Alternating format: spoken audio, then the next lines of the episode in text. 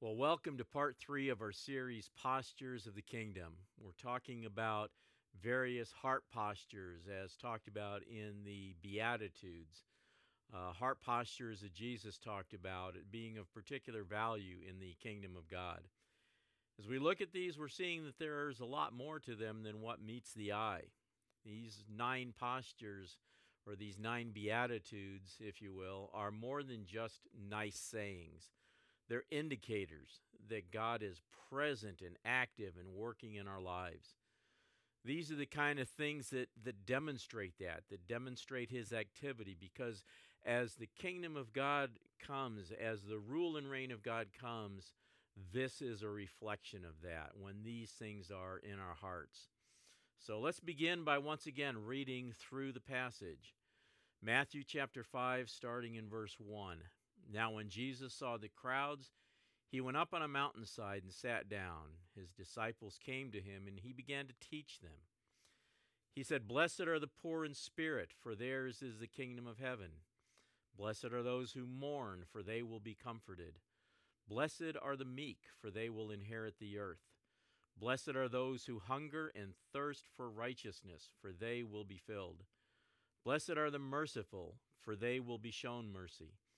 Blessed are the pure in heart, for they will see God. Blessed are the peacemakers, for they will be called children of God. Blessed are those who are persecuted because of righteousness, for theirs is the kingdom of heaven. Blessed are you when people insult you, persecute you, and falsely say all kinds of evil against you because of me. Rejoice and be glad, because great is your reward in heaven. For in the same way they persecuted the prophets who were before you."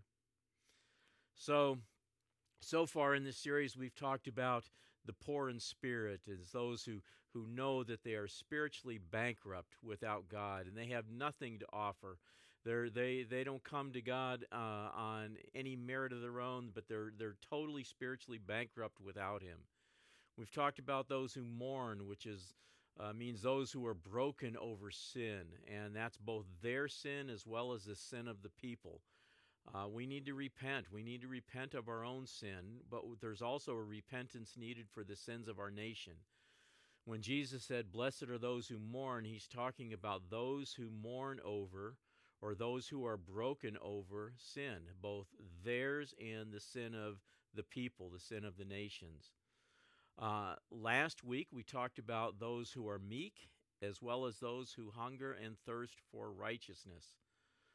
Meek refers to those who are humble and have their strength under control. We said that it's those who get angry at the right times and not at the wrong times. They get angry when they see injustice done to others, when people are being taken advantage of. Just like when Jesus overturned the money changers' tables in the temple. And then we talked about those who hunger and thirst for righteousness, for justice, and what that means.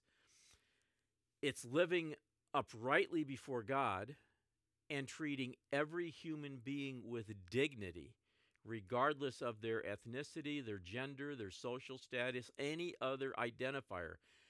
Every single human being deserves to be treated, or is to be treated, with dignity.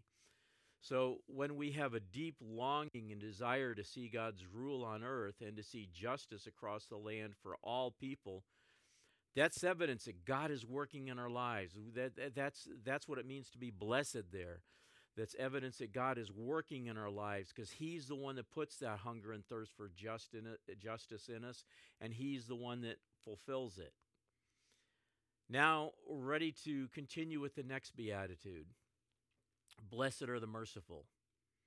Verse 7 says, "Blessed are the merciful, for they will be shown mercy." This theme of mercy is one that we see all throughout the Old and New Testaments.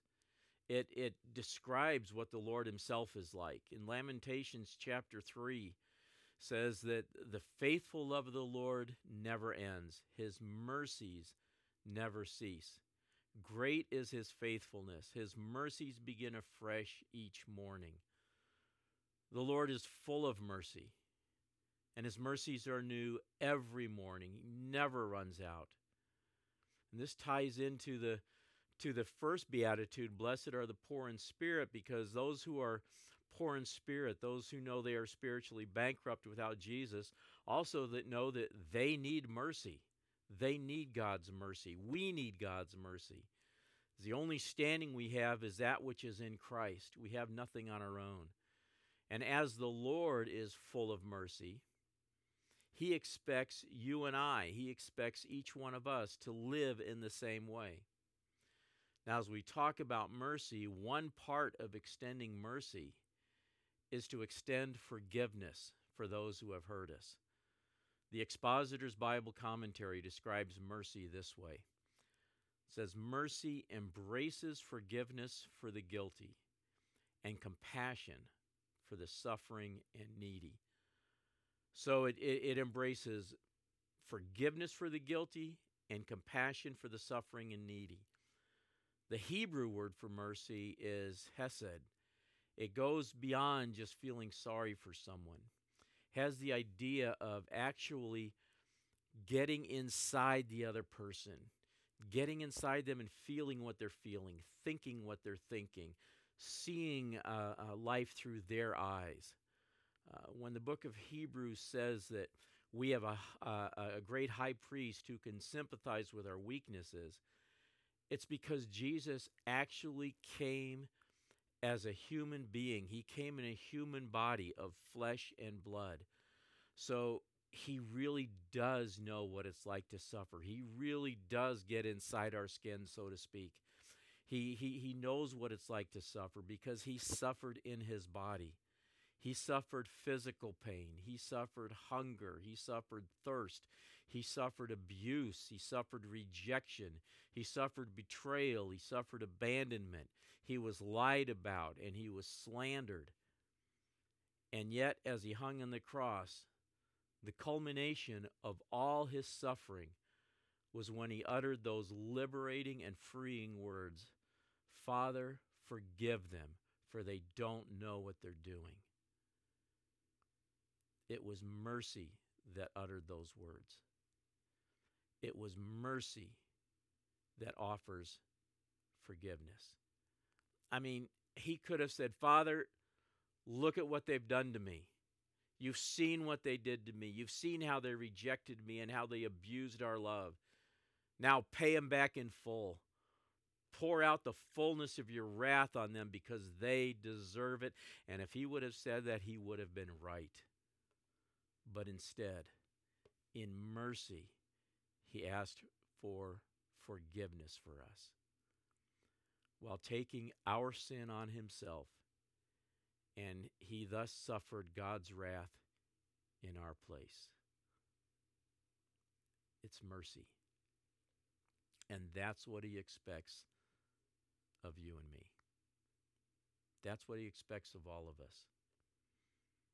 Micah 6:8 says, He has shown you, O mortal, what is good. And what does the Lord require of you? If you're ever wondering, what does God want from me? What is He asking of me? Here it says it right here. What does the Lord require of you? To act justly and to love mercy and to walk humbly with your God. That's what He wants. That's what He wants from you and from me, from each one of us. And then James tells us this in James 1:13. There will be no mercy for those who have not shown mercy to others. But if you've been merciful, God will be merciful when He judges you. Wow, those are strong and powerful words. There will be no mercy for those who have not shown mercy to others. But if you have been merciful, God will be merciful when He judges you. The amount of mercy that we receive is directly linked to the mercy that we extend to others in our lives. And remember, we said mercy offers forgiveness. That's a part of it. Matthew 6:14 and 15 says, if you forgive those who sin against you, your heavenly Father will forgive you. But If you refuse to forgive others, your Father will not forgive your sins. In Luke 11, when Jesus taught the disciples to pray, he told them, pray like this. One of the things he said was, forgive us our sins as we ourselves release forgiveness to those who have wronged us. Forgive us our sins as we ourselves release forgiveness to those who have wronged us. That's a wonderful thing to pray, unless we're withholding forgiveness from someone, because then it backfires on us. Because if we're refusing to forgive someone else, then we're telling our Father, don't forgive me. If we're refusing to release forgiveness to someone, we say, no, I'm not going to do it. And we pray that prayer. We're saying, Father, I don't want your forgiveness. But we can say, well, they don't deserve forgiveness. But that's the whole point. Neither do you and neither do I. But God has mercy on us, and he freely forgives us, and he expects us to do the same for others. And when we do, when we forgive others, when we have mercy on others, then we know that he's working in our lives. So mercy extends forgiveness. Mercy also alleviates suffering. That's because it's the application of compassion.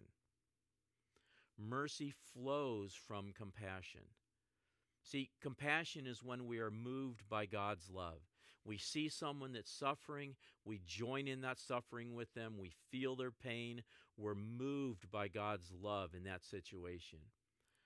Mercy, then, is the action we take to alleviate that suffering.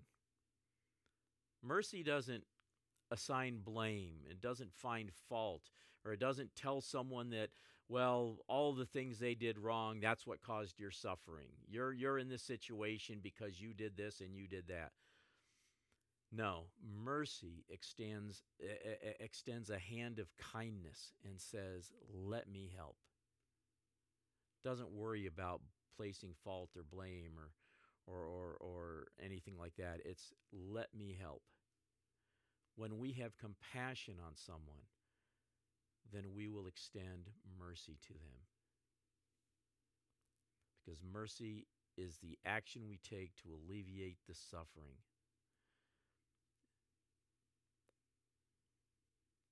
So to be merciful is to have compassion on someone to the point where you're extending forgiveness, you're extending a hand of kindness, you're moving towards someone with a benevolent attitude. You're not increasing the distance between you and them. You're shortening it as you're moving toward them. We are living in trying times. They're difficult times right now, any way you want to look at it. And it's times we need to learn to extend mercy. We need to learn to extend forgiveness. We need to learn what it is to reach out and extend a hand in kindness rather than raise a fist in anger. Now, I'm not saying there isn't a time for anger. We already talked about this. We touched on it last week. There is a time for anger when we see injustice. We should be angry when we see suffering and injustice. It's what we do with our anger that makes the difference between bringing resolution to the suffering and the injustice or just throwing gasoline on the fire. But that's for another message. So today, as we talk about mercy, let's apply this. Mercy and forgiveness go together. So to cultivate a heart of mercy, we must begin by allowing ourselves to see the person as God sees them, with all of their hurt and all of their pain and all of their suffering. We must see the person as God sees them, and we must resist judging their motives. You know, often we think we know someone's motives, but we're wrong. Because when we look at someone and try to judge their motives, we judge through the lens of what we expect to find, which is coming through the filter of our own story, our own brokenness, our own offense, rather than through the lens of their story, of their experiences, the events and experiences that made them who they are. The more we begin to understand people and even our own hearts, the more ready we will be to extend compassion and forgiveness, even in the midst of our differences. We must also be willing to extend grace. Now, grace doesn't mean that someone isn't wrong or hasn't done wrong. It just means we're not going to hold them up to a standard of perfection, a standard which we ourselves would fall so short of. We're going to allow them to be human. I mean, isn't that what you and I want as we go through life, trying to figure out all this crazy stuff? Don't you want grace when you don't get it right? Don't you want mercy when you find yourself stuck in a mess? So if that's what you want, then be the person who lives and breathes mercy and grace to others. Because it's as you live it toward others that you'll find it coming your way.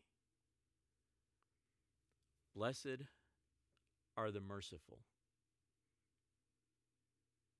because that's what they're going to receive. They will be shown mercy themselves. Came across a prayer for a merciful heart this week, and I'd like to just pray it now. So close your eyes and let your heart join in on this prayer. Sovereign Savior, I approach your throne of grace and mercy, asking that you touch my heart. Lord, grant me a merciful heart. Engulf and fill my heart with the type of mercy you gave when Jesus died on that cross to save a lowly sinner such as myself. I do not deserve such a beautiful gift, but yet you gave to me without question. Your love poured out as the precious blood of the Lamb flowed, so that we can have that same mercy. In the precious name of Jesus, we pray. Amen. Amen. Now I want to give you the benediction from Ephesians chapter 3. It's verses 16 and 17. And this is a prayer that I pray regularly over the church. I pray that out of his glorious riches he may strengthen you with power through his Spirit in your inner being, so that Christ may dwell in your hearts through faith. We love you. We miss you. Have a great week, and before we go, let's join in one more song of worship together.